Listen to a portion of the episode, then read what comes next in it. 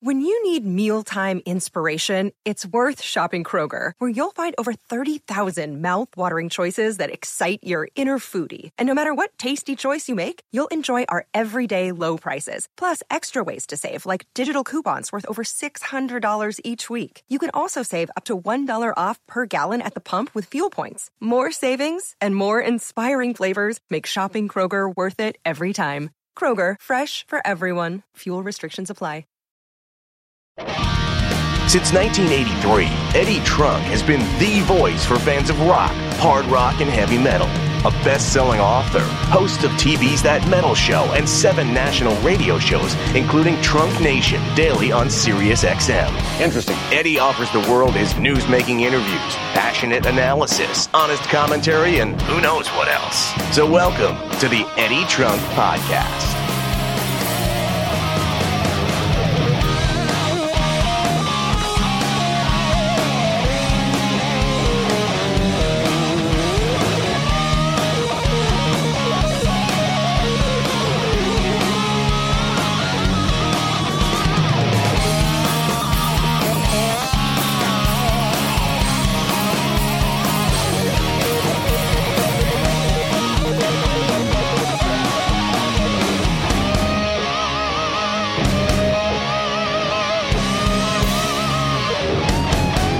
Welcome, everybody. Eddie Trunk here with you, and it is time for your weekly edition of rock interviews and talk and news and whatever else I can bring to you here on the Eddie Trunk Podcast, which comes to you from podcast one dot com and, of course, is also available on iTunes and is available new to you every Thursday.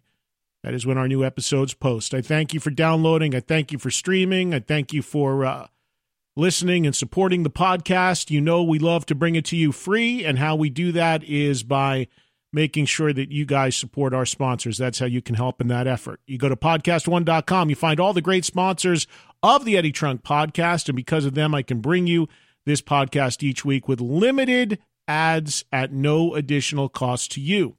So if you heard a sponsor that you want to try out or forgot a sponsor and want to see a list of them, you can access them by clicking on the Killer Deals button at podcast one dot com and visiting the Eddie Trunk Podcast page. We only approve sponsors that make sense for my audience, and each of my sponsors are listed there with the banners linked to the promotional deal and the promos listed by the brands. Everything you need, easily accessible in one place. So thanks to our sponsors. Thanks to all of you for supporting them. And, of course, we remind you that the Eddie Trunk Podcast is also a participant in the Amazon Associates program. That's an affiliate advertising program designed to provide a means for me to earn fees by linking to amazon dot com and their affiliated sites. So please link to Amazon through podcast one dot com on the Eddie Trunk Podcast page. Appreciate you doing all that stuff, helping out and keeping the podcast free. So as we get into it, we have a rarity on this week's Eddie Trunk Podcast. We have a triple header, my friends. Three interviews to bring you this week. They're both, all three actually, on a little bit of the short side, but all three very compelling. We'll start with Nancy Wilson of Heart.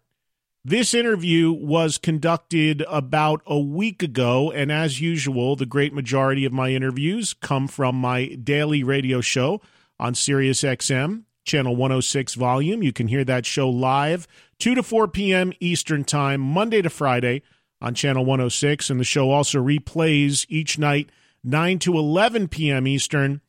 And you can also get it on demand on the Sirius X M app. So some of the interviews, if not all, come to you from that radio show. Appreciate you guys checking that out. And uh, if you have Sirius X M, you can interact, you can call in, and enjoy some of the great interviews coming to you through that outlet. But some of the best of those interviews, like I said, will turn up here. And, and I had three recently that were really interesting. None of them were as long as I would have liked to them for them to have been because of time constraints, but I think they were all very much worth bringing to you this week. We start with Nancy Wilson of Heart. And I think this in, this interview is really interesting, and I'm I gotta be I gotta be honest with you. I was kind of surprised that this interview didn't make a little bit more news than it did. A lot of the interviews I do, and whenever there's the, the, the slightest thing in them that is somewhat uh, controversial or juicy and gossipy, usually pop up and make the news, uh, make music news all over the world. This one I thought had a, a lot of reading between the lines in it, and I don't, I don't know. I did, it didn't seem like it got all that much traction. Maybe people will be interested in it, hearing it once again on the podcast. But Nancy Wilson has started a new band called Roadcase Royale, and it is making its debut, uh, its live debut, I believe, this weekend in Los Angeles. There's a great charity event, Rock Against M S, put together by my friend and publicist Nancy Sale. And there's a bunch of great artists. It's at the L A Theater. It's happening, I'm pretty sure, this Saturday. And Jerry Cantrell and Richie Kotzen and Nancy Wilson's new band and a bunch of artists are performing at it. So if you're in the L A area, by all means, go check it out. But anyway, uh, Nancy is going to be debuting her band. So she called into my show to talk about this new band called Roadcase Royale. Now, I did not know prior to doing this interview that apparently there are some issues between her and her sister, because Ann Wilson is currently out on the road doing her own band, basically a solo thing, playing Heart songs. And if you hear in this interview when I ask Nancy, because this is really in a lot of ways the first time Nancy Wilson and Ann Wilson have really separated since Heart formed. They really have always stayed together. Even when they did bands outside of Heart, they always still did them as a unit, like the Love Mongers and things like that. So I, I started to think about it. I'm like, wow, this is really a, a big change here. I guess these guys, after playing together like forty plus years, decided they want to try to do some different stuff, which you can understand. But when you hear this interview with Nancy, you'll realize there might be a little bit more going on. There's actually a quote in it where I ask her if there's a future for Heart, and she answers, and, and you'll hear it in a few minutes, something to the effect of, well, I guess only my sister Ann's hairdresser knows for sure. So I was very surprised because, uh, you know, and, and we talk about it a little bit, that it, there was some certainly some perceived tension there. And it, it gave me a whole new perspective on this interview, which is why I wanted to bring it to you as soon as possible here on the podcast. So after I did this interview, I hunted around a little bit, and when I said on the air that it, it had seemed like there were some issues, I, I looked further, and I found not only on Heart's Wikipedia page, but also in the New York Daily News newspaper, that apparently there was an issue on the last Heart tour last summer between Ann Wilson's husband and Nancy Wilson's kids that resulted in Ann Wilson's husband being arrested. And this was in the legitimate news. I don't know how I missed it when it originally happened, but it is out there, and there was a domestic issue that went down. So knowing that, it should, I mean, I, I don't mean to laugh about it, but it adds a whole different layer to this, because the articles that I read said that they did, in fact, finish the tour. But you would imagine, okay, they put their heads down and finished the tour, but there could be some residual fallout, as you would imagine, from that. And uh, needless to say, some wounds that need to be healed on a lot of different levels. So I I would assume, I'm, I'm making an assumption, but one would assume that if you had a falling out to that degree be, with your sister and your sister's husband, who you uh, have accusations of um, of hurting your children or hitting your children, it's something to do with, with the, the article that I read said the kids uh, allegedly left the door open to a trailer, and Ann's husband Uh, you know, was upset with the kids and allegedly hit them or something like that. So there was a lawsuit, there was an arrest, or I don't know if there was a lawsuit, but there was an arrest. And so I, it's, it's, there was a whole layer to this that I didn't know about. And uh, it, that part of it does not come up in the interview, because I really didn't learn about it till after the interview was done. But in hearing the interview, you can hear that there's clearly some division here between the Wilson sisters, and you hope this can all get resolved, and you hope, as Nancy says in the interview, that she hopes they can do which she calls a victory lap, which also kind of allude, alludes to possibly being more of a farewell sort of thing. So I think it's a real interesting interview and a lot to read between the lines, and and also very telling that Nancy Wilson's band that she's going out with features two or three current members of Heart. And Ann is out there playing Heart songs with the solo band. So w- we hear so much about, for whatever reason, these divisions and two versions of the same band and all that. We may very well be seeing that happening right now with Heart, but maybe on a much more low-key, out-of-the-spotlight level. See what you think of it. Have a listen. Make your own conclusions. Nancy Wilson up first on the podcast. That'll be followed by Bob Ezrin, legendary record producer. And Bob called in to talk about the anniversary of the KISS album Destroyer, which is now forty-one years old. It was a good excuse to get Bob Ezrin and talk to him for the first time ever. A brief conversation, but people loved this that actually heard it live, and I want to bring that to you as well. And then we'll wrap up with Dave Menichetti of Y and T, one of my favorite guitar players and singers. Y and T just on a horrendous run the last five years. Three of the four original members of Y and T have now passed away, Dave Menichetti being the lone original member still alive. Joey Alves, the band's rhythm guitarist, passed away recently, so we will talk with Dave Menichetti about the loss of Joey Alves and how he is now the last man standing from the original lineup. That'll be our third and final of our triple header interview on this week's Eddie Trunk podcast. So let's get right into it without further ado. You know the deal. You can connect with me on Twitter, Instagram, Facebook, at Eddie Trunk. Eddie Trunk dot com is the website. Music news, my appearances, my blogs, merch store, books, everything is there on the site. M three coming up, Rocklahoma coming up, a lot of good, good stuff. Check all my appearances on that homepage.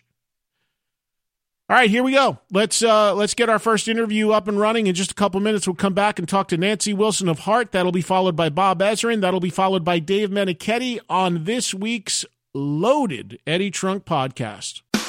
This, this is the Eddie Trunk podcast.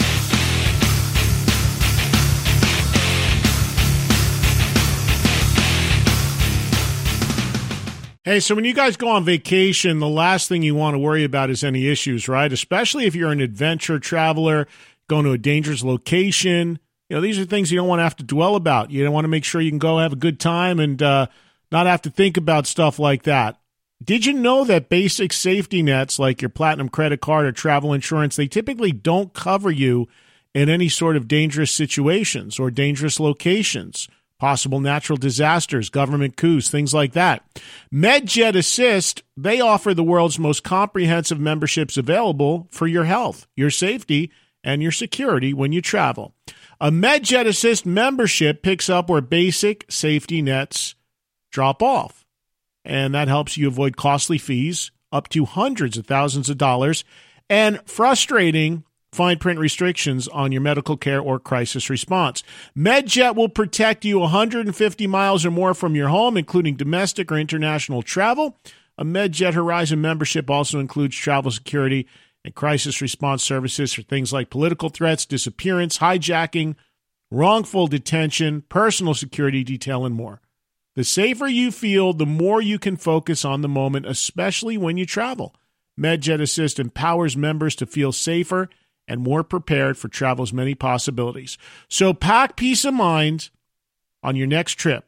Right now, MedJet is offering our listeners of the Eddie Trunk podcast a special deal. Receive up to fifty dollars off an annual membership when you go to medjet.com slash impact and enter the code TRUNK, T R U N K.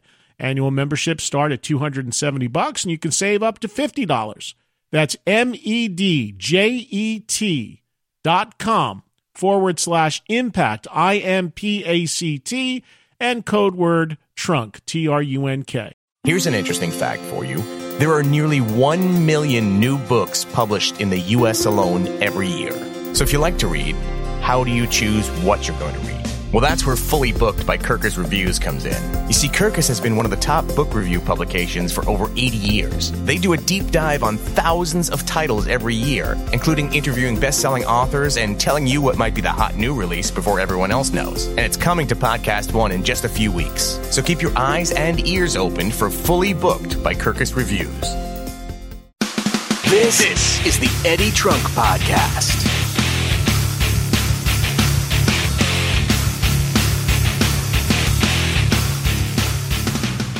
Welcome back. Eddie Trunk here with you on this week's edition of the Eddie Trunk Podcast. First up, we talked to Nancy Wilson of Heart. Nancy called into my radio show on SiriusXM to discuss her new band, Roadcase Royale. And as I mentioned earlier, you can read between the lines, definitely uh, some tensions, it seems, in the world of Heart between her and her sister. So let's get into it right now with Nancy Wilson of Heart on the Eddie Trunk Podcast. A woman who is celebrating her birthday today. So first and foremost, a very happy birthday to Nancy Wilson. Hi, Nancy. Hey, Eddie. How you doing? I'm great. Happy birthday to you. Well, thank you. It's so far so good already, and um, you know we're going to get the party on tonight. So looking forward. What is the to, you know what is the big Nancy Wilson party plans? What What do you do on your birthday? What do you like to do? Um, well, me and, and my family and my extended family and friends are going to go to a really nice dinner, okay. and uh, we might even have some cake or something. So that's really, you know, that's really, that's off the chart, man. You need to calm down, Nancy. You need to calm down. You're actually going to have cake on your birthday. I mean, you really got to dial it back. It's like seventy-six all over oh. again here. Don't even talk about ice cream or anything like that. So, you know, yeah. Well, I appreciate you taking. I appreciate you taking a few minutes out here to, to talk to us today. You know, before you called in, I was having a conversation with my uh, my audience in your honor of calling in. We were talking about some of um, my audience's favorite female-fronted rock acts or or bands, rock acts with, with, with female presence in it, because I was saying, when you look around today, there's it's really great to see there's so many young artists out there and young bands that have female guitar players, female singers. Immediately comes to mind stuff like Hailstorm and The Pretty Reckless and In This Moment. Have you kept up with some of that stuff? I mean, obviously you were you and Ann were a big influence on them. Do you keep up with that sort of thing? Oh God, yeah. I love I love to see that happening. Um, kind of like finally, where were you? You know, kind of. Because I guess the eighties was sort of a, it went all pop and corporate there for a while. So that was great music on, you know, in, in its own way. But now you see real rock bands coming back with girls in it. And like Alabama Shakes, for example, that's just, she just kicks booty for sure. Yeah. When you guys were starting out, was there a blueprint for you? I mean, you, you and Ann were pioneers in this area. We all know that. But were there people that that you looked upon that really gave you inspiration to get out there and, and have the courage to do it? Well, you know, actually, we most of our inspiration was there weren't that many females out there in rock bands or, that weren't just sort of more ornamental or torchy. And so we um, we emulated, you know, bands like Zeppelin and or the Beatles before that, and um, all the great sort of singer-songwriters from Southern California time, and we kind of went everywhere from folk to heavy metal to psychedelic to pop. We were all over the map, but there weren't that many women to emulate. Right, yeah, which is one of the reasons why, I mean, it's great to see you and people like Lita Ford and Joan Jett and the people that were doing it back in the seventies still doing it right. and still doing it so well and, and still providing a great influence for some of these younger artists that I'd mentioned. Oh, for sure. We were out with Joan Jett last summer, and, you know, she's just better than ever. It was really cool, and Cheap Trick. We had such a good summer tour with those guys. Let's uh, let's talk about some stuff that you have going on, because it's an interesting time in the in the history of Heart. And I was thinking about this a little bit before I talked to you. I mean, in all the decades that, that Heart has been together, to my knowledge, I mean, outside of doing the Love Mongers, Love Mongers, which you did with Ann, you guys really haven't taken any time apart from each other to kind of do stuff musically in any great degree. So now we have that exactly going on with Ann out there doing her own shows and you now putting together this new band, Roadcase Royale. So update us a little bit about what's going on and why was this the right time in, in your musical history to do this? Well, I guess... Um... You know, you know, Anne's kind of got her own course right now, and we I was kind of anticipating that we would do another summer tour with Heart, but uh, she's got her cap set on something fresh and different and, you know, in her words, just more relevant to what she wants to try to do next. And so, you know, I figured, well, now's a good time for me to go and do something different and experiment. And um, I'd also... you know, been, be, I became friends with Liv Warfield when she and her band opened for Heart at the Hollywood Bowl two nights last summer. And we hit it off so well that we decided, let's stay friends, let's keep in touch, let's try to do something together, do some music together. So that's the first person I called, you know, it's like, okay, Liv, well, let's, looks like I've got going to have some time on my hands.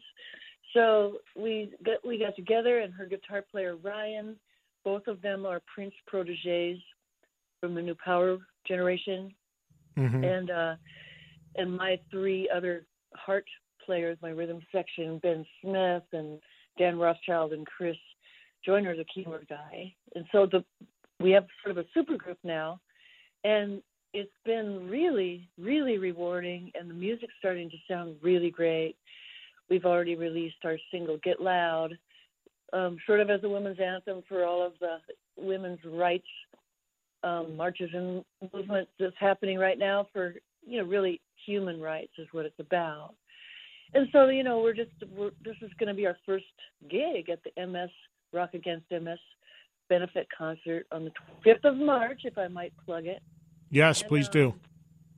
Yeah, and there's there's going to be, like, comedians and a whole bunch of rock people and Jerry Cantrell and Mike Inez from uh, Alice in Chains, and we're going to do some stuff with them, and I think Ringo Starr, a whole bunch of people. So uh, it's going to be, I think, an incredibly fun and beautiful night because the I've heard that L A Theater, the historic L A Theater, is supposed to be stunningly beautiful as well. So sounds like a good lineup.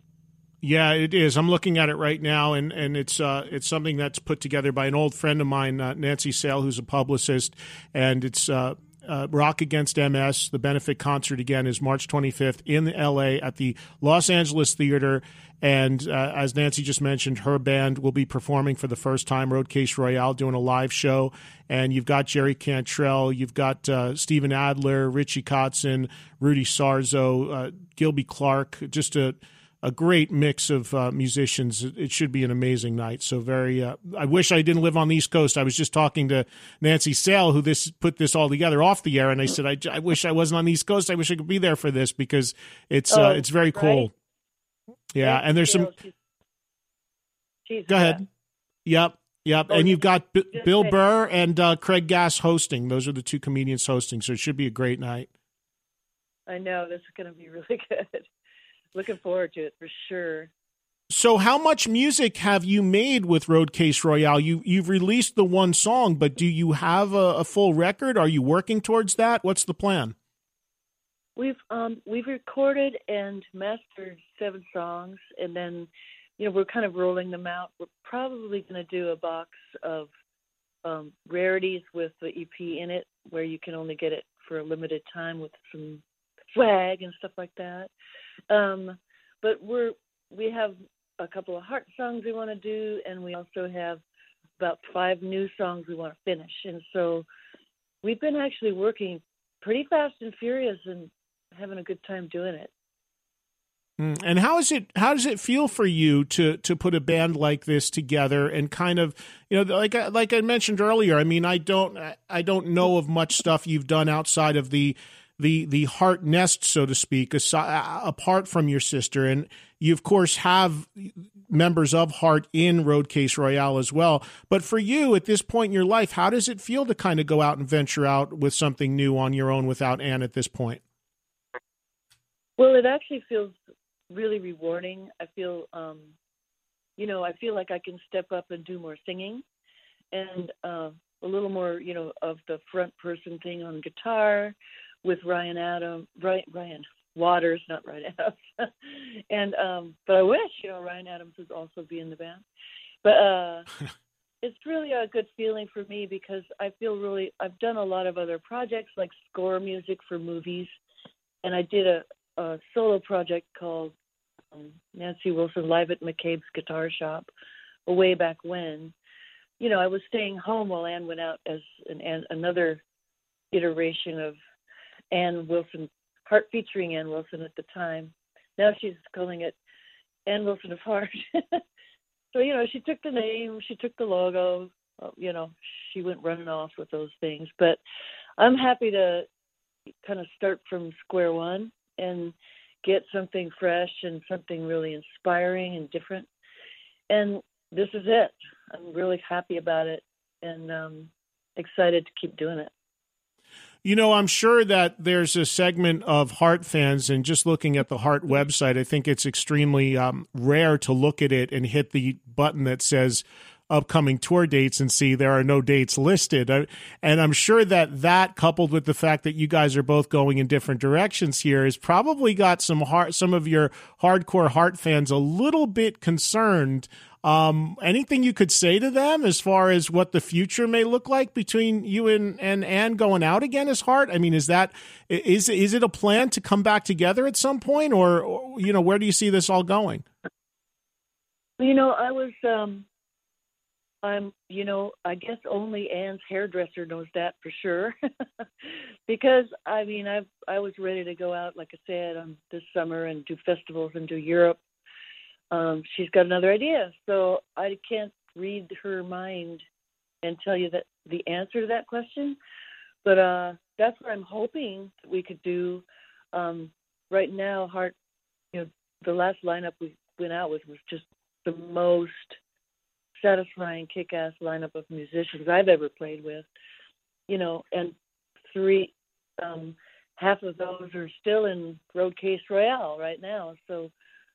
You know, I'm happy with this band, and I hope to, you know, be faced with the challenge of figuring out what Heart's going to do next. If if Heart can do something next, I want it to be, you know, I want it to be there like the fans do, and and I apologize to the fans if there's a lot of confusion for a little bit right now, but I can't even answer. So let's keep our fingers crossed.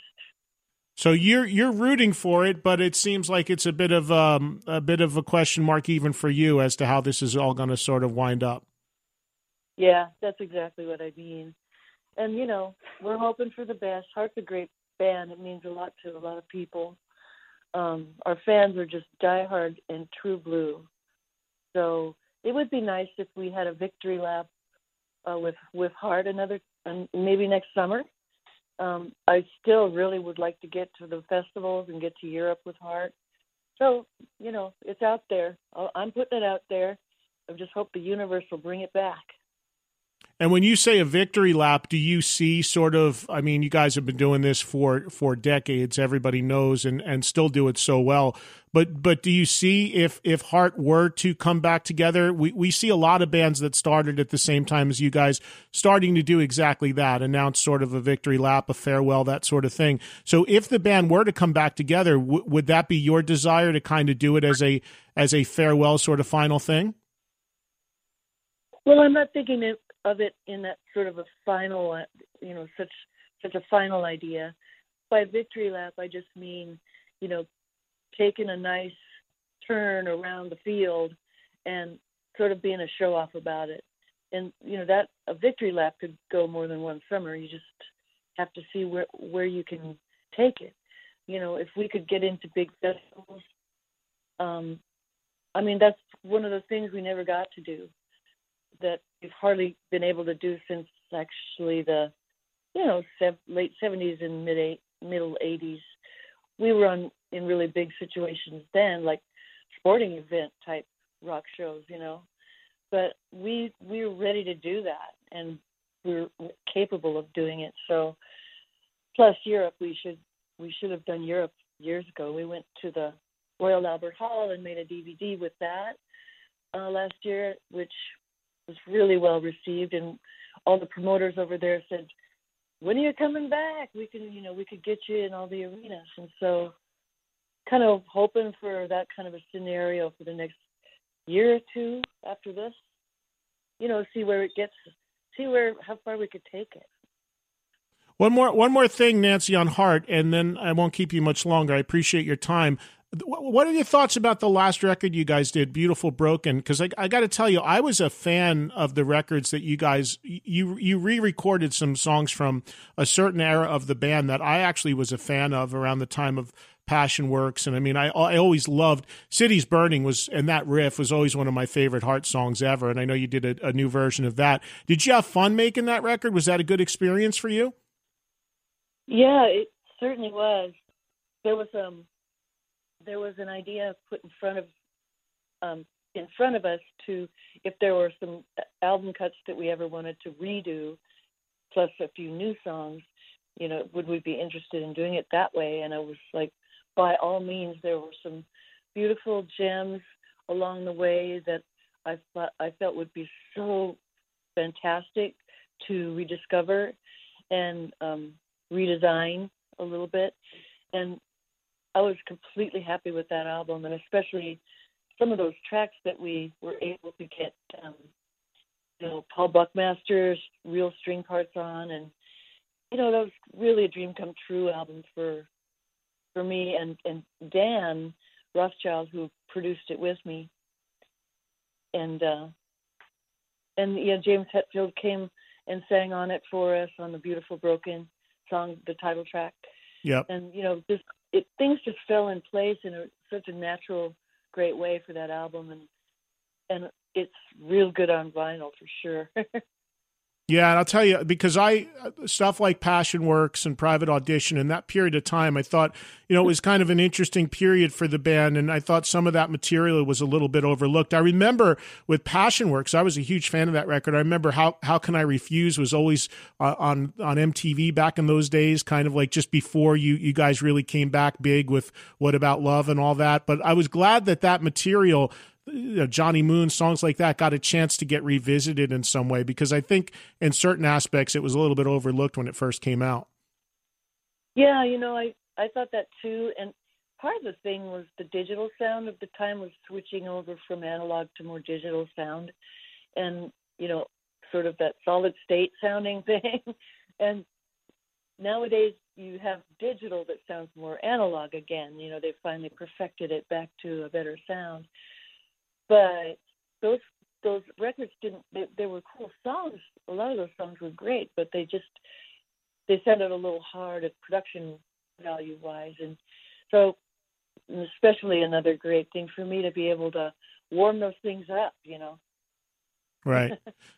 Well, Nancy, uh, I appreciate the time. The band, again, is called Roadcase Royale, and they make their live debut March twenty-fifth in Los Angeles at the Los Angeles Theater for a great cause, the fifth annual Rock Against M S benefit concert. Jerry Cantrell, uh, Stephen Adler, uh, Doug Pinnick, the list goes on and on, a ton of great artists. So get on out there and support this great cause. And then, is the plan to put out more music from, I would imagine the plan is to put out more songs and to, to take this band fully out on tour on the road? Is that what you ultimately want to do? Um, yes, it is. We're, we're looking at dates in um, April. So we're just, this is our first, you know, shorter, this will be like a forty, forty minute set or something, but we're adding and adding, and we're preparing and buffing out a set to take on the road. And um, we're, you know, we're just excited and ready. So it's great. And for the Heart fans out there, you're, you're, I'm assuming you're doing Heart material with the band as well, right? Oh, uh, yeah, I was going to do um, These Dreams, and I think uh, I really want to hear Liv Warfield sing Crazy on You in a big way. And besides that, I got to always do the kick, right? Right. It's a required rock and roll moment. So you got to do the kick. Absolutely. The, it would not be the same without the kick. Well, that's right. It wouldn't sound the same or look the same without the kick. Right.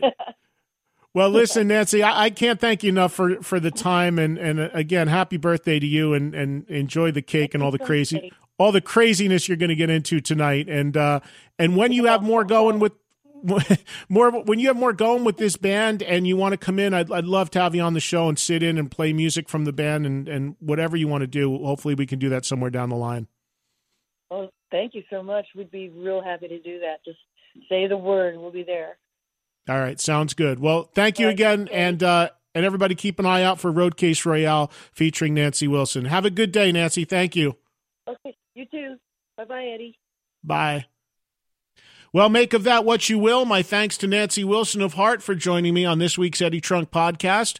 Much appreciated, and uh, best of luck to her with her new band, Roadcase Royale. And we'll see if Heart should see the light of day, coming again anytime soon. It's an interesting time. And I think there's a lot to digest and sort of read between the lines there in that interview.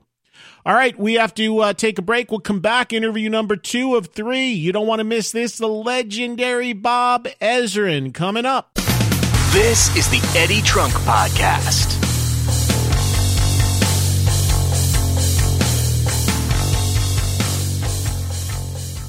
In order to feel comfortable that you're getting a fair price, you need pricing context, information that empowers you to feel confident. With TrueCar, you'll see what other people in your local market paid for the car you want. From there, you can connect with a local TrueCar certified dealer and enjoy a more confident car buying experience. Using TrueCar, you can easily find the car you want. TrueCar will show you what other people in your area paid for the car you want.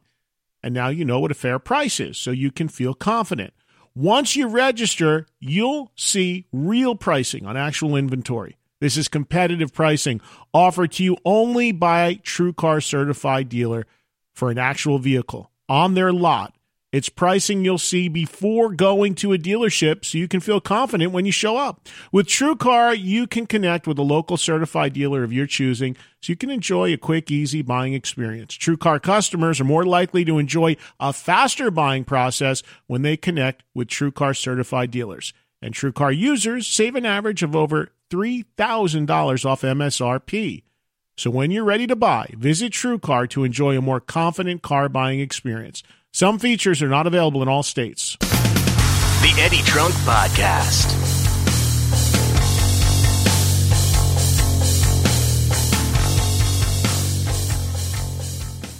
Welcome back, everybody. It's Eddie Trunk here on this week's Eddie Trunk Podcast, a triple header. Three big interviews. We just heard from Nancy Wilson, and now we turn our attention to a guy that I wanted to have on my show for so long. And about a week and a half ago, two weeks ago, it was the forty-first anniversary of the classic KISS album, Destroyer. So I took a shot, reached out to him, see if he had any time to join me and say a few words. And to my great surprise, he did. And I was able to get Bob Ezrin on the phone to talk a little bit. At the time I spoke to Bob, he was waiting for Alice Cooper to show up. He's working on Alice Cooper's new record. He just produced the new Deep Purple record. Um, Bob Ezrin, well, to read his resume, I mean, it's unbelievable, from classic Alice Cooper to Pink Floyd, The Wall, and on and on and on. Needless to say, uh, I am working and hoping to be able to have a more in-depth interview with Bob sometime in the very near future.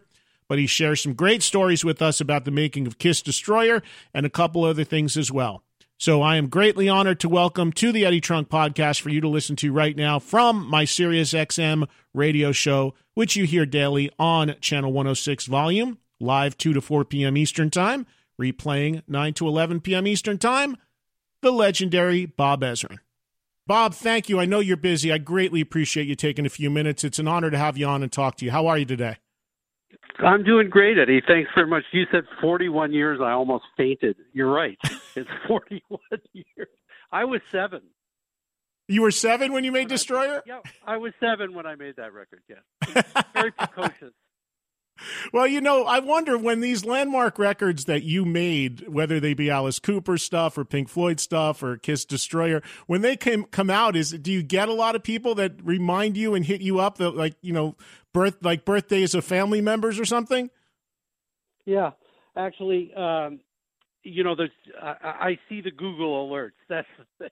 you know, Google alerts for all these artists and stuff. So I'm I kind of get inundated on these birthdays, but um, I, you know, I'm a busy guy, so I don't pay a lot of attention. What but are you working? You got through to me because you sent an email. Yeah, well, you know, and I've I mentioned to you, uh, Bob, that when you have time, and I know you're busy, I would love to do a whole show with you and talk about your whole career. I know we only have a few minutes today, but before we talk about Destroyer for a minute, what are you working on now? What are you in the studio doing? I'm in the studio with a guy named Alice Cooper. Oh. Uh, he's, he's a he's a young artist that I'm trying to develop here. But under the heading, we, we call this we call this the Some Guys Never Learn sessions. Is Alice sitting right there? No, no, he's not. He gets in tonight. I'm actually uh, preparing for him to arrive tonight. Oh. Yeah. Well, please, please send him my best. He's a he's a he's a good friend, and he's a, he's a wonderful man. And uh, and yeah, it's, that's is. great that you're working with him. Is it Hollywood Vampires or Alice solo? No, this is Alice. This is Alice's next album. We, you know, I can't even remember when we put out Welcome To, but it's been a long time. Yeah. And, uh, you know, we spent a lot of time on the Vampires. We we had the Hall of Fame. We had a bunch of stuff going on that sort of prevented us from concentrating on a new Alice record. So uh, this one's in a very late stage now. We're just finishing the final vocals on a couple of things, and I'm starting to mix, and I'm really excited by it. I think it's a great record. And I got to tell you, too, Bob, real quick before we change gears and talk about Destroyer for a minute, I was extremely impressed, and I've spent some time with Steve Morris and Don Airey lately hearing what they did and what they have coming with this new Deep Purple record, which I know you also worked on. Yes. Yes, that's coming out right away. That I'm really proud of that record. I'm really proud of them. I love working with them. They're, um, you know, the, all of them are virtuosos. Everyone is brilliant. Um, they're interesting, they're nice guys, and they're amazing uh, musicians, you know. And Ian Gillan is an amazing, not just an amazing singer, but he's a great actor, meaning, you know, when he invests himself in a song, he he puts drama into into it and, and a kind of an actor's um, commitment and dedication to the character that's singing the song. So every song is like a little playlet on this record. And uh, they're all interesting and slightly twisted people. So, Bob, uh, I'm wondering for you if you could just tell us, like, how did KISS come on your radar? Because Destroyer was the first record that you produced. They had already had three studio records. They were coming off their breakthrough album, which was the live album Alive. How, how aware of them were you prior to working with them, and who reached out to you to get involved? Um, well... I used to have a listed phone number in Toronto, and um, and this kid, this sixteen-year-old kid, used to call me at home all the time and tell me about cool things. So, oh, Bob's phone is crapping out on and us. They need oh. you, man. They need you. And I'm, I I had no idea who they were, uh, but then I started to do a little research, and I you know started listening to their um, to the albums that they had put out earlier, and and. Uh, just by happenstance, like a week later, I was doing an interview at uh, one of the local T V stations in Toronto, and as I was going up the stairs to be interviewed, they were coming down the stairs, the KISS guys, full makeup wow. and, and full costume. These monsters were lumbering down the stair, and as they went past me, I turned to them and say, hi, I'm, you know, I'm Bob Ezrin. They they knew who I was because of Alice Cooper, and and uh And I just decided to take a shot. I just looked at Paul Stanley and said, are you happy with your records? And he goes, yeah, why? And I said, well, you know, if you're ever not, give me a call. And that was that. That was the connection. And um, I can't tell you how long, but it was some months later that I got a call from Bill O'Coin asking if I would meet with the KISS guys and, and uh, discuss doing the next album. So I went to... I uh, believe it was Ann Arbor, Michigan, to see them play live. They were in an arena playing to like nine thousand kids, all fifteen-year-old pimply-faced boys. And uh, so not only did I see that they were way bigger than I had any idea, but, but also because it was only fifteen-year-old pimply-faced boys, I realized that they could be way bigger still.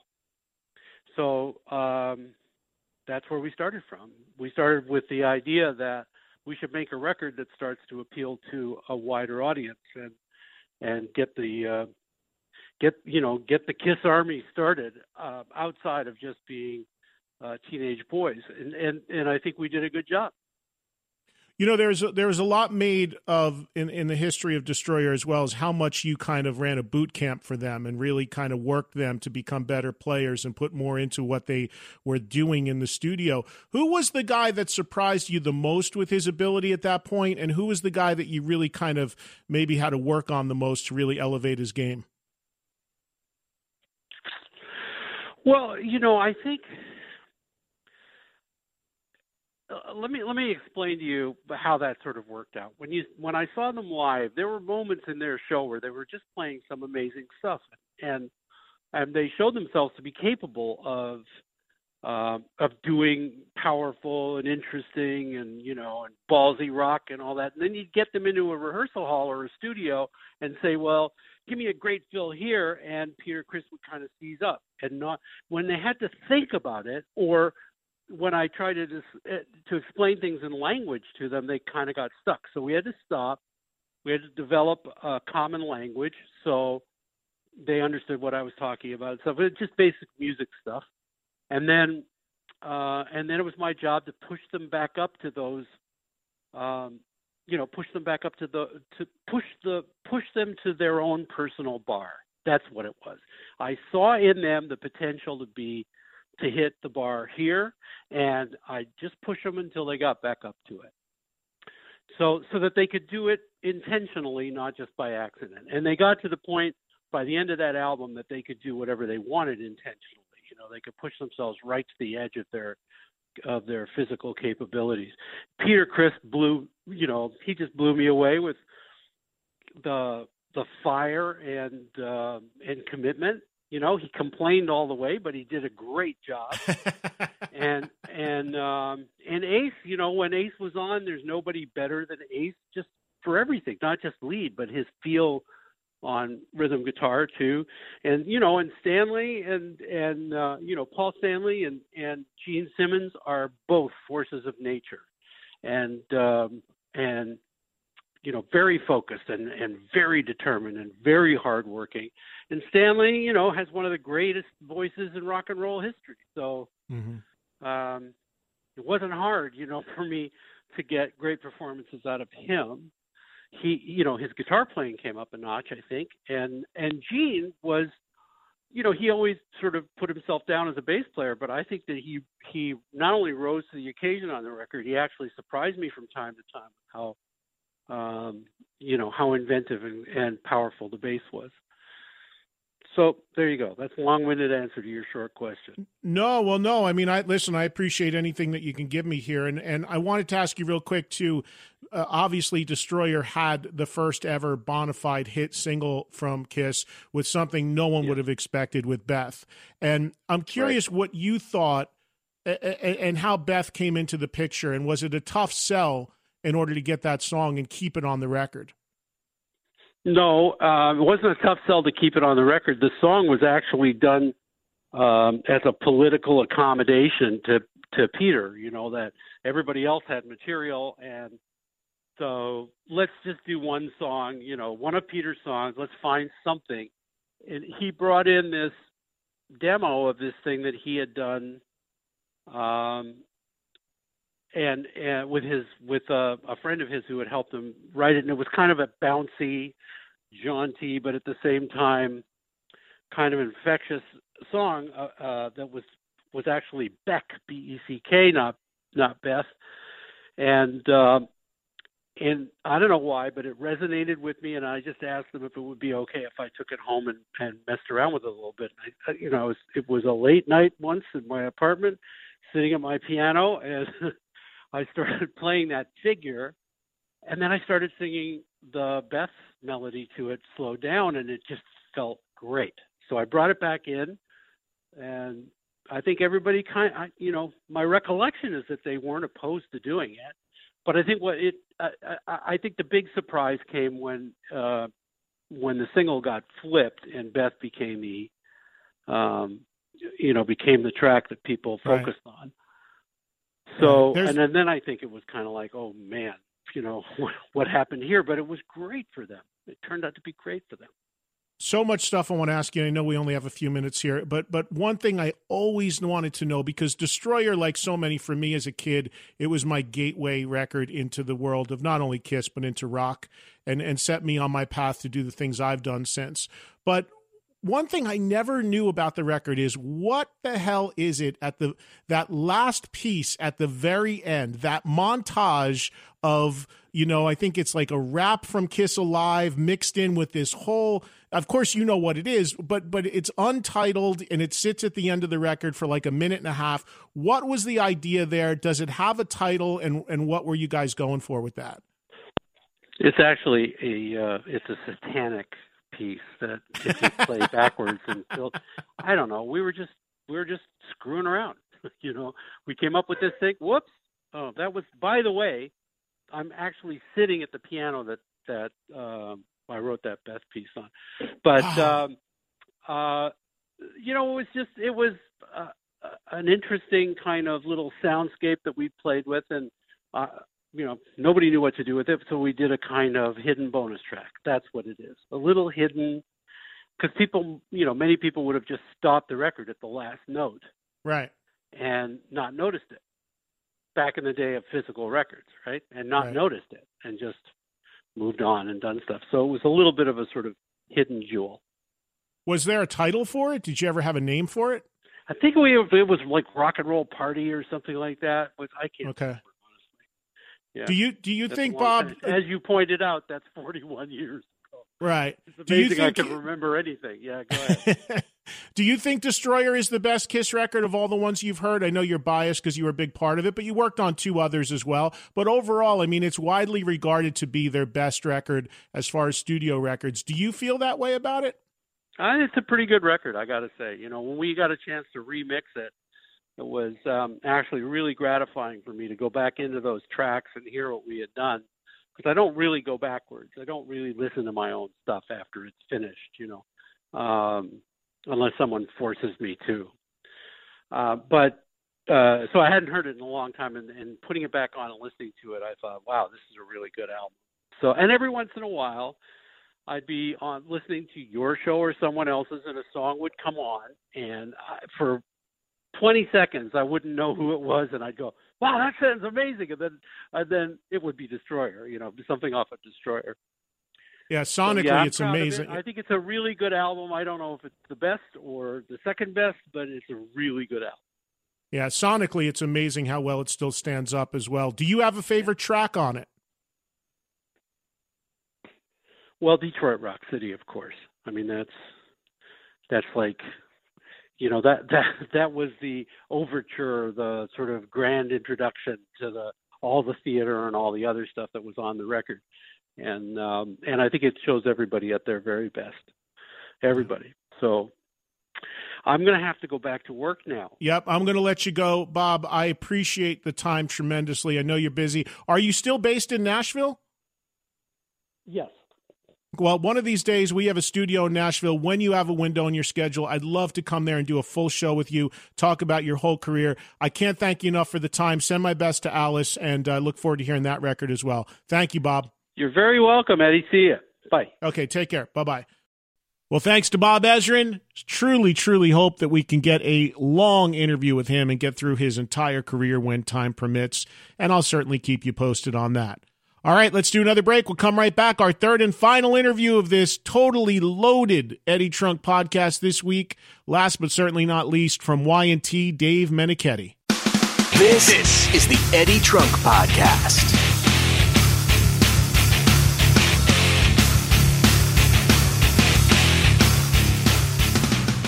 Hey, so would you guys rather put your money in the bank and earn less than one percent? Or be the bank's landlord and be paid over seven percent.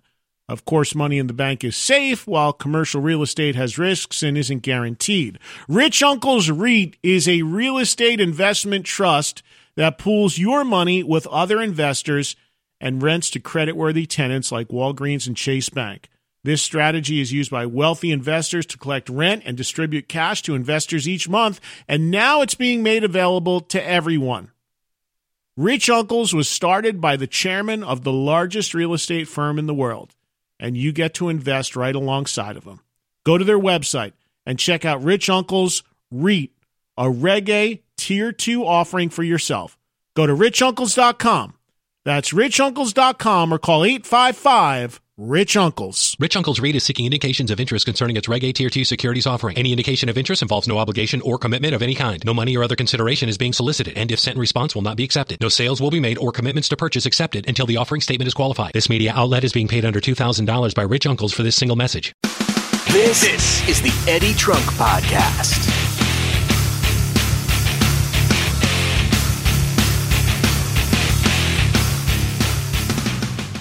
All right, our final interview this week on the Eddie Trunk Podcast is with a guy I've known for a very long time. I've been a huge fan of pretty much since the beginning. Amazing guitar player, amazing singer, and I'm talking about Dave Menichetti of Y and T.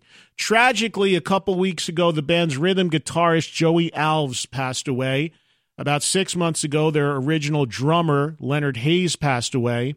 About four or five years ago, their original bassist Phil Kenmore passed away, leaving Dave Menichetti as the last man standing of the original lineup of Y and T.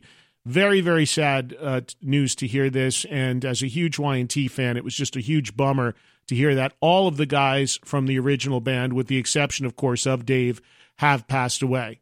So we send our condolences to the Y and T family and Joey Alves and his many fans and family and friends.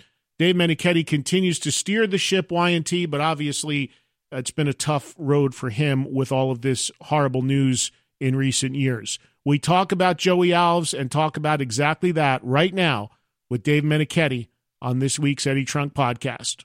Dave, I hate to have to keep saying this to you, but condolences, man. I was very sorry to hear this news, as I'm sure you were as well. Yeah, no, it, it, you know, we got to we got to stop doing this. I well, know. It's just unbelievable. I mean, we we did this with Phil when he passed away in twenty eleven, and, and of course, just six months ago, uh, uh, Leonard Hayes passed away. So, yeah, this is uh, it, it wasn't a shock, I'll say, because I knew that Joey was ill, and uh, and for the last couple of weeks, I've been in touch back and forth, and you know, this this was just an inevitability that was going to come any day. And uh, but of see, course, I was see, still... Dave, I, I was unaware of that. So maybe, and I think a lot of the, the this one surprised me, and I didn't know Joey all that well, but I'd met him a couple times. Uh, same, you know, Phil, of course, I knew very well, and, and Leonard, I had, had some dealings with, but a lot of people, at least from my vantage point, I didn't know much about what was going on with Joey. Hadn't seen him, didn't know that he was ill. This one took me by really by surprise. So talk a little bit about what he was dealing with, if you can. Sure. Uh, I mean, number one, Joey, super private guy. And, and you know, there were only a few people around him, you know, maybe close friends and, and certainly his relatives that knew what was going on with him. But he was very adamant about anybody of his friends that knew about it just not saying anything.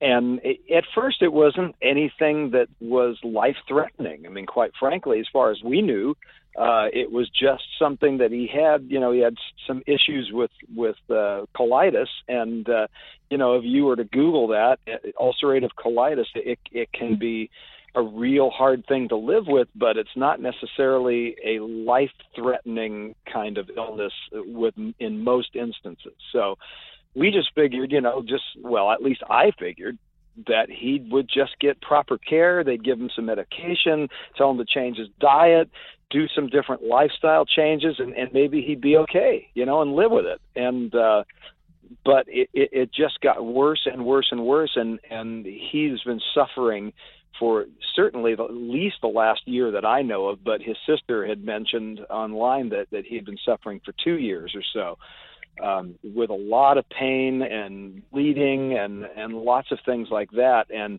I think he just got to the point where it got so bad for him that he couldn't even leave the house.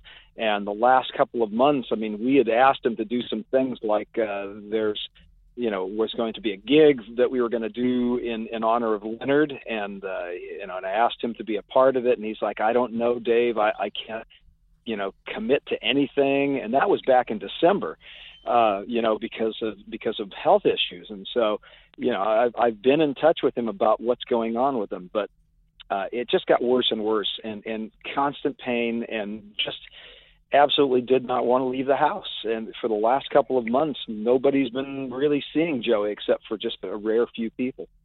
Yeah, I know that is a tough thing to deal with. I'm pretty sure that Mike McCready from Pearl Jam has that condition. I think that's what he has. He's very, he, he has a foundation about it. He's, he does a lot of fundraising stuff for it as well. And I know that it can be a very difficult thing to deal with. But I, like you said, Dave, I've also heard from a lot of people that as long as it's managed, you can live with it quite well. I wasn't aware that it could right. be that deadly. And you, so he had no other underlying problems that you were aware of? It was really just that, that, that because it's sixty Three, it's so young, man. It's crazy. Yeah, it is. And and and well, you know, here's the thing. Because Joey is also so very secretive and a very proud person, he doesn't want people to know a lot about what's happening with those types of things. And uh, even though he, you know, trusted me and and all, you know, there's a certain face value for him that he's just not comfortable with, you know, uh, sharing with other people. So uh, as far as I know, he only had ulcerative colitis, and he was bleeding a lot and, and had issues with that and serious pain.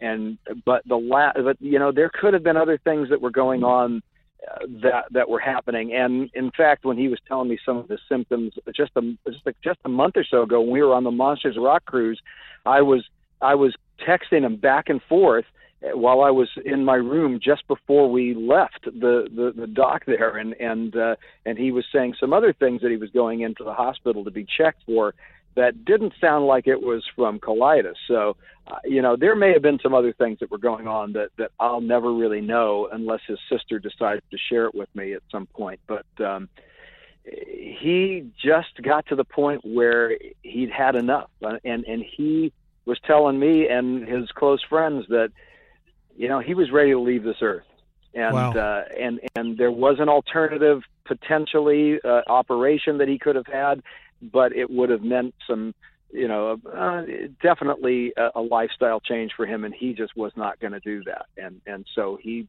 basically just, you know, let himself go. So while this was a shock to myself and many, many fans, for his family and his close friends, it was something that they that everybody kind of felt was sadly coming. It certainly well, sounds like. certainly in the last, yeah, certainly in the last couple of months. Yeah, in the last couple of months, I mean, he had been in and out of the hospital. He, his weight in the last two or three weeks had gone down under one hundred pounds.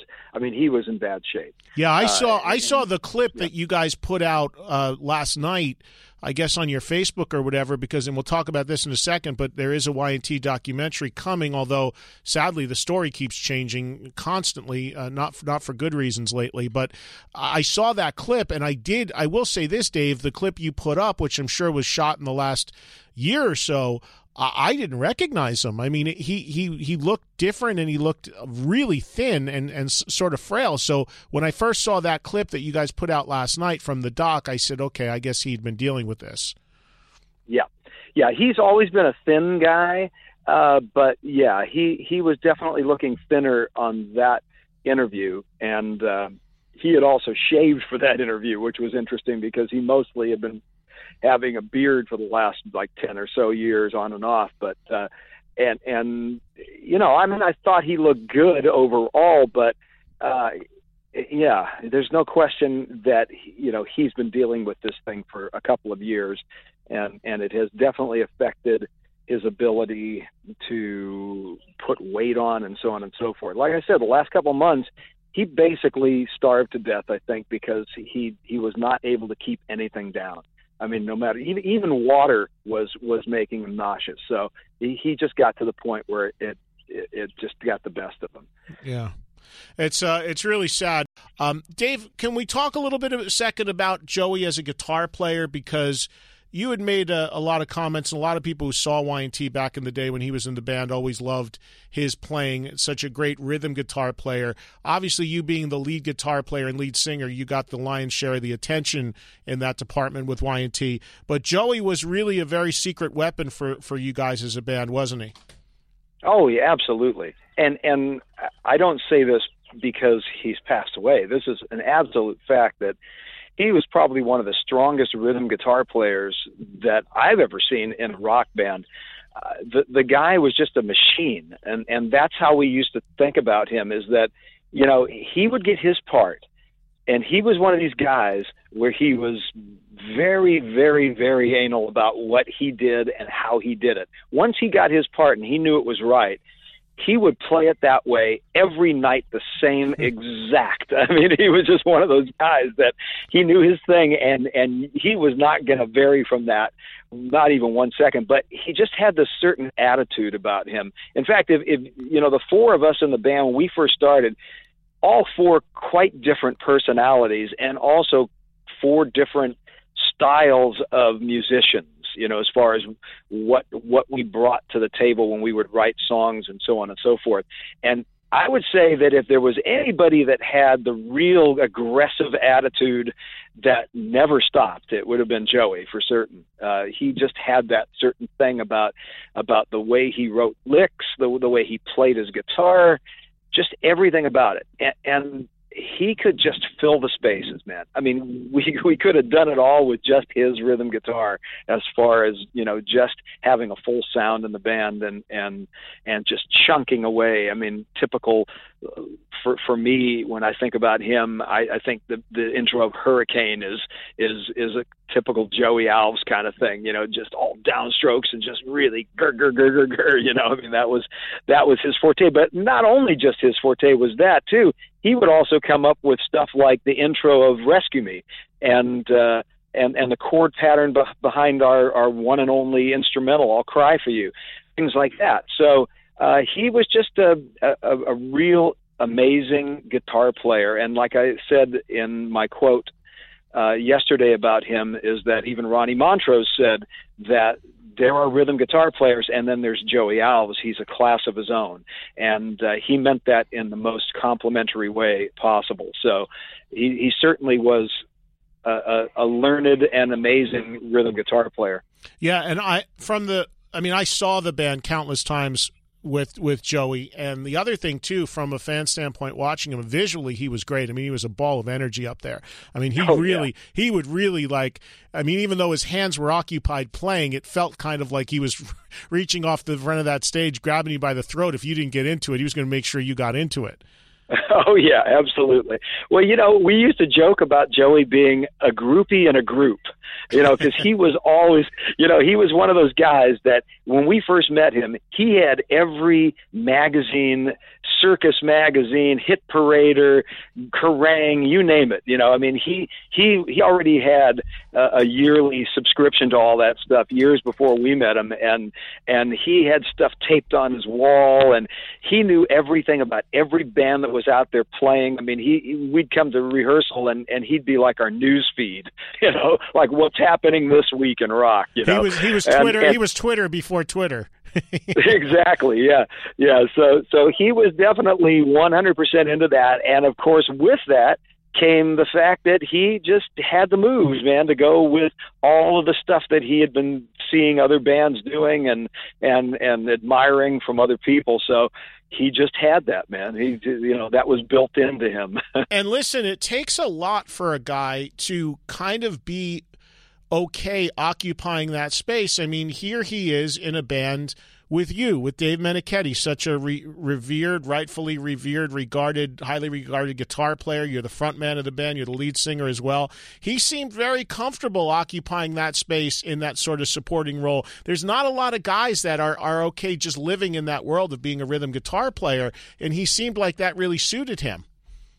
Yeah, that was, but that was perfect for him, because Joey never aspired to be a lead guitar player. That was not his thing. And of course, that's kind of rare when you think about it, because especially in those days, everybody wanted to be a lead guitar player, but right. Joey didn't want to be. He he was very happy about just laying down the rhythms and, and being a precise rhythm player. That's that's all he cared about.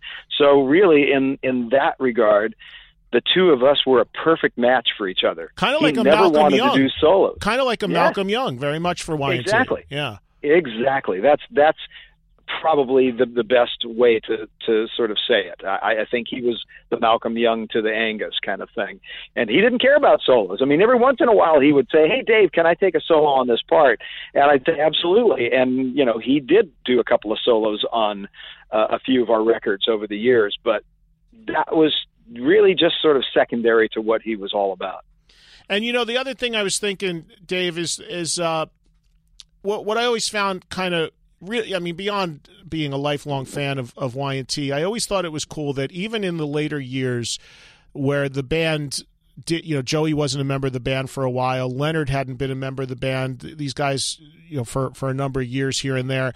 Whenever you guys would play, even in, especially in your, your home area, in the Bay Area where you're all from, you would always, it, Y and T really was, these guys were all members of that Y and T family. I mean, those original members, so many times you would call them up on stage. They'd come out, they'd jam, they'd jump up for a song, whether it was Leonard or whether it was Joey. So it was important to you that even though these guys weren't in the band anymore, that they were always sort of recognized, and I always thought that was really cool. And when was the last time you played with Joey?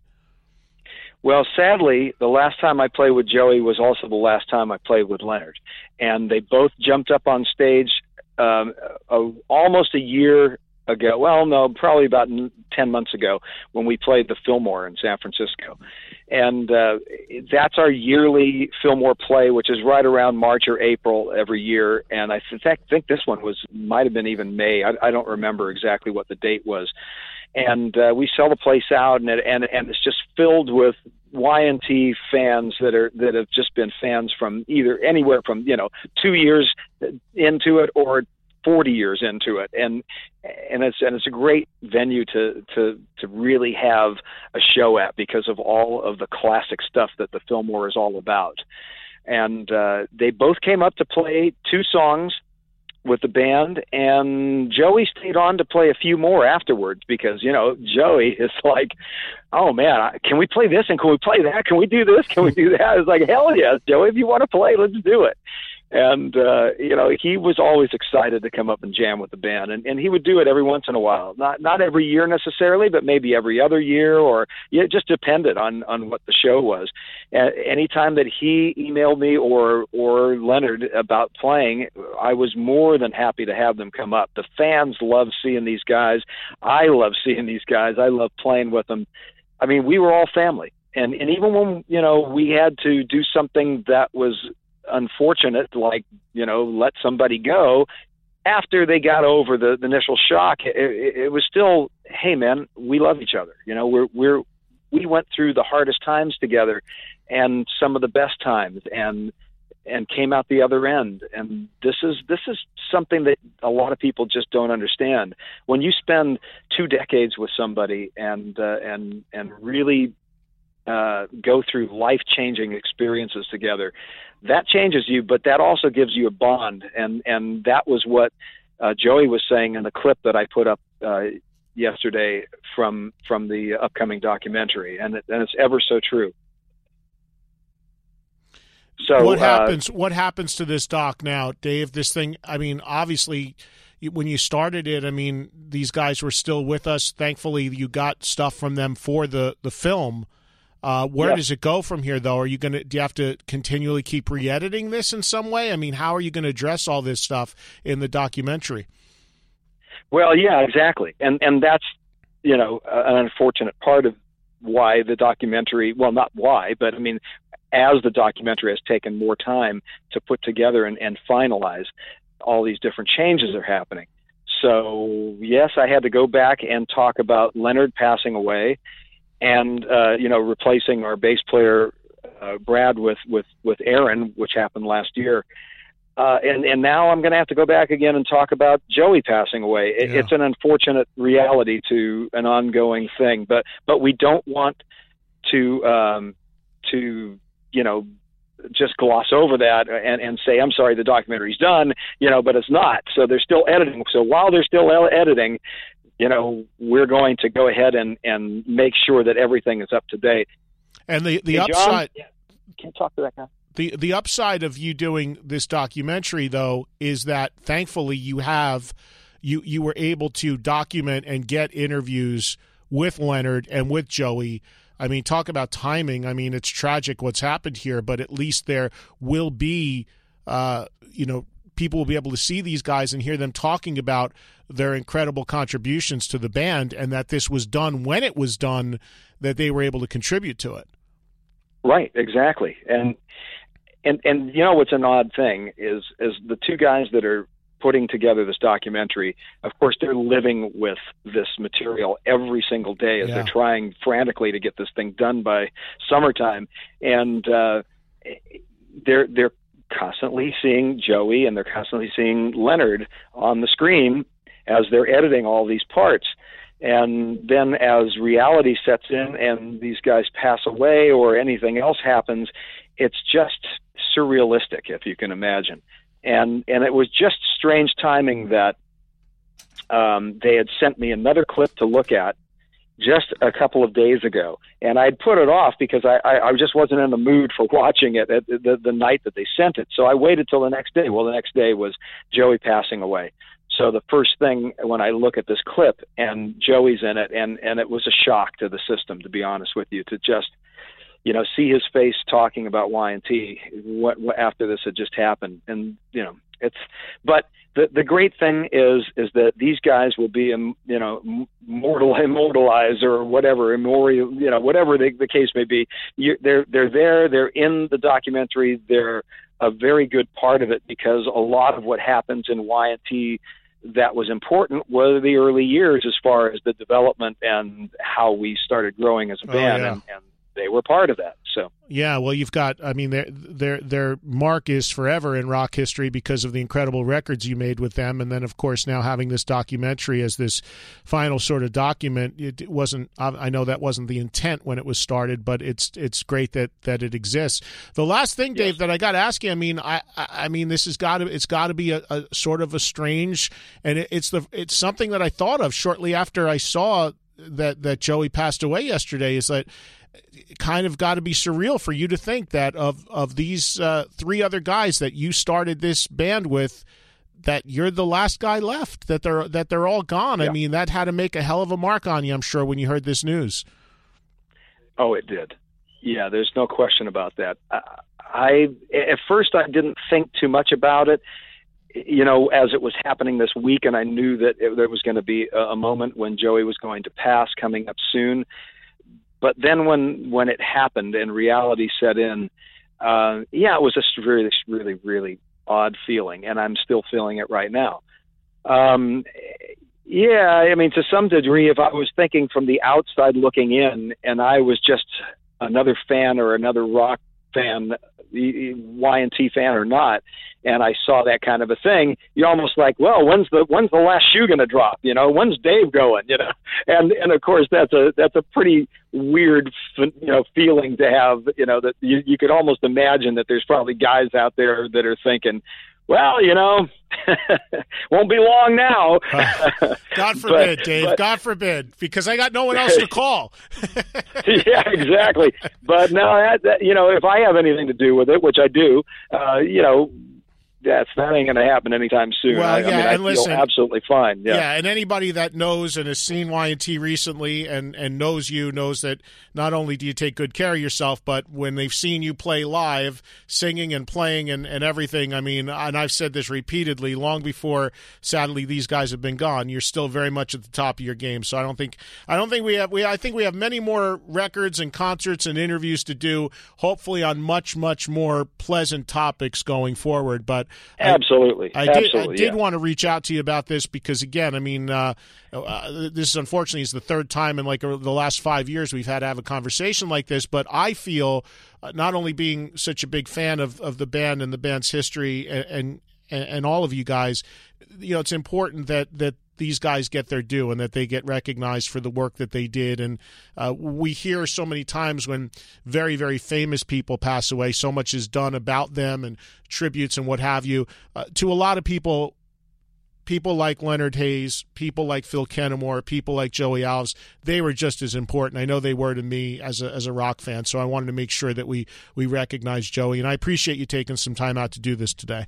Absolutely, man. And and Eddie, thanks again, because, you know, this is important stuff for me. It's important stuff for the Y and T fans, and uh, they appreciate the fact that there is a, a, a venue, an avenue for us to talk about the people that meant so much to us over the last forty years. So I appreciate that. Now, I'm just going to make one more quick little statement. I know you got to go. But, oh, no, go uh, ahead. Go ahead. Go ahead. Uh, No, no. I just uh, say that uh, we're we're going to Japan uh, in two days. I'm leaving for Japan, and we're going to play two shows over there in Tokyo. Um, we're doing a, a live double C D and a new D V D off of that shoot, and uh, I just the reason I bring that up is because um, when Phil passed away in January of twenty eleven, we left for Japan to do a tour about five days later. And so this is just a really strange coincidence wow. that that we're going to do another tour in Japan, and it's a couple of days after we lost another original member. And I have to say, the Japanese fans were so amazing to us when Phil passed that it was almost like uh, like a memoriam of, of sorts at the same time as a celebration. And it was it was a good thing spiritually for all of us, I think, when we, when we went there and and ex- expressed the feelings coming from the fans and each and each other uh, over the, the the passing of Phil. I have a feeling it's going to be very much the same about Joey. So um, it's it's it's a good thing and and also a, a very strange coincidence.